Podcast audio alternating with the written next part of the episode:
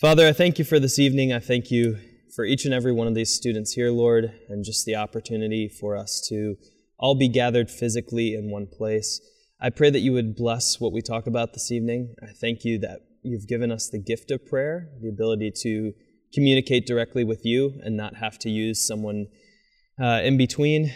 Lord, I just pray that everything we talk about would glorify you tonight and that this message would impact all of us. In your son's name we pray.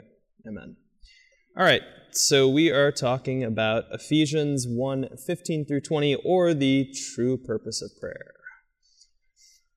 So Paul says, "For this reason, because I have heard of your faith in the Lord Jesus Christ and your love toward all the saints, I do not cease to give thanks for you, remembering you in my prayers, that the God of our Lord Jesus Christ, the Father of glory, may give you the spirit of wisdom and of revelation in the knowledge of him, having the eyes of your hearts enlightened, that you may know what is hope to which he has called you, what are the riches of his glorious inheritance in the saints, and what is the immeasurable greatness of his power toward us who believe, according to the working of his great might, that he who worked in Christ when he raised him from the dead and seated him at his right hand in the heavenly places, far above all rule and authority and power and dominion, and above every name that is named, not only in this age, but also in the one to come.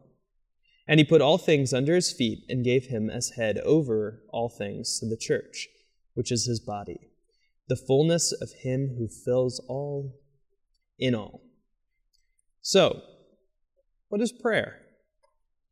Might be a basic question. Prayer, quite simply, is our response back to God. God reveals himself. He talks to us through his word. Prayer is our response, how we talk back to him. And for a Christian, Paul is saying that prayers are necessary. They're like breathing. If we want to be spiritually healthy, we have to be in prayer. Just like if you neglect exercising, eating well, taking precautions, you will become unhealthy. If we neglect prayer, we will become spiritually weakened. So how is Paul praying here? What does he say about prayer to the Ephesians in this passage? First, he says he is praying unceasingly, which means he's praying continuously. Now think if you were the Ephesian people. Paul at this time is probably the greatest leader of the early church. Think how you would feel as members of this congregation if you had the greatest leader in the entire church sending you a letter saying, "I'm praying for you guys continuously." He's taking time out of his very busy schedule to focus on these individual believers in this one certain church. He's also praying not sporadically. He's doing it all the time. He's praying generously. Notice, he's not praying for himself. He's praying for these people. And he's praying gratefully. He is thankful to what God has given him. He's appreciating God's work in the church in Ephesus and in the lives of others. He's thanking God in his prayers. He says, "I'm thanking God for you, the Ephesian church." Think about your own life. Some of you probably don't pray regularly. Those of you who do, how regularly are you praying for others? Are you focusing your prayers on those around you? Are you focusing your prayers on the world? Or are you focusing, when you pray, just on yourselves? So what is prayer about? Prayer is not about providing for ourselves. It's not about treating God like a genie and asking him to fulfill whatever we want fulfilled, asking him to give us whatever we want. Prayer is instead about growing closer to God, about learning to care about others more than ourselves. It's not about us trying to fit God into our plans, but it's submitting ourselves to his plans. Let's expand on those last 2 points for a second. First, everything in the Christian life is about others. In essence, the Christian life is about denying ourselves, denying what we want for the good of those around us. I gave a sermon in chapel at school today about love, and the essence of love is an action, not a feeling. It's an action towards other people. It's giving of yourself for other people. Prayer is the same way. We should be praying for other people. We should be focusing our efforts on interceding to God for others, not just for ourselves.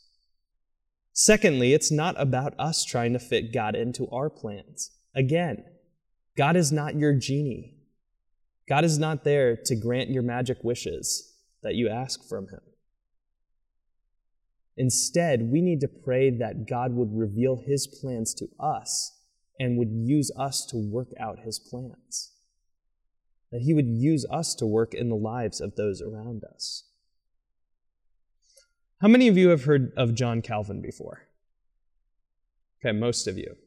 So John Calvin was a famous reformer in the 1500s, and he gives 6 reasons why Christians should pray. He says, first, we need to learn to depend on God. We need to realize that we rely on him for everything. Secondly, we need to purify the desires of our hearts. We pray to refocus where we're spending time and thought. Third, we need to be content with whatever he provides. The Christian life is not one in which most people will have the most power, fame, riches. That's not what Jesus promised us. Instead, we are going to suffer. We are going to be persecuted. So we have to be content within that persecution. We also need to appreciate his generous faithfulness. That's part of the reason we pray. We want to appreciate how even in the midst of bad situations, God is faithful to us. We also pray to enjoy the gifts he has given us without guilt. And finally, we pray to trust him constantly to provide for our daily needs. So yes, there are elements where we're praying for ourselves, but that is not the focus. Paul says that should not be our end goal of prayer. That should not be where we spend most of our time. So if we go back and we look at the passage, Paul prays 3 things specifically for the Ephesians. He prays for them to know God better. He prays for them to know the hope to which he has called them. And he prays for them to know God's power. In knowing God better, what Paul is saying is he's asking God to allow the Ephesian church to basically know more about him, to realize who he really is, to connect deeply with him. And he says this is not only essential for Christians, but it also gives us comfort because he's in control of all things. Think about how often you struggle in your lives. Think about how often something doesn't go according to his plan. Paul's saying we pray for others because we don't need to despair in those situations. God is still in control of those things. He also says that he wants the Ephesians to know God better so that through the Spirit, we not only know about God, but we know him personally. Again, the beauty of prayer is that we're not praying to some person we can't know. We're not praying to, say, the Pope, who most of us will never meet. We're praying to a God who personally wants to know us, who we personally can have a relationship with. But to know how to do that, we have to know not just about him, we have to know him, who he is, what it means to follow him. Paul says he also prays for the Ephesians so that they would know a greater hope.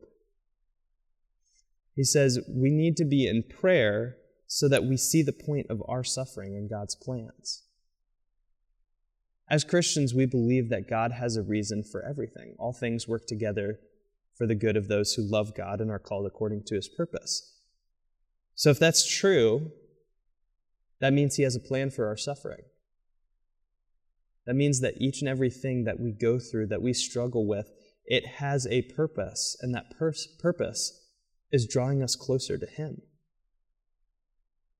That allows us to also have faith to live according to his promises.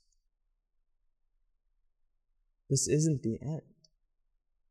This world is not our goal. We're not working for things on this earth. We're working because we believe in something. Something in the future, something not of this world.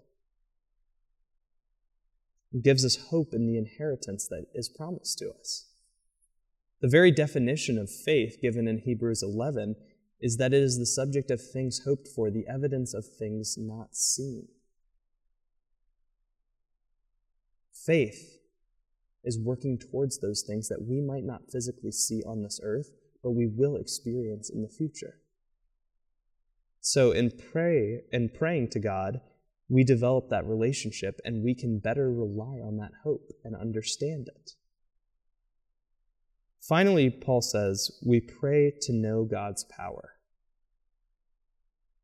He says we should be comforted because God's power has already been demonstrated in the resurrection.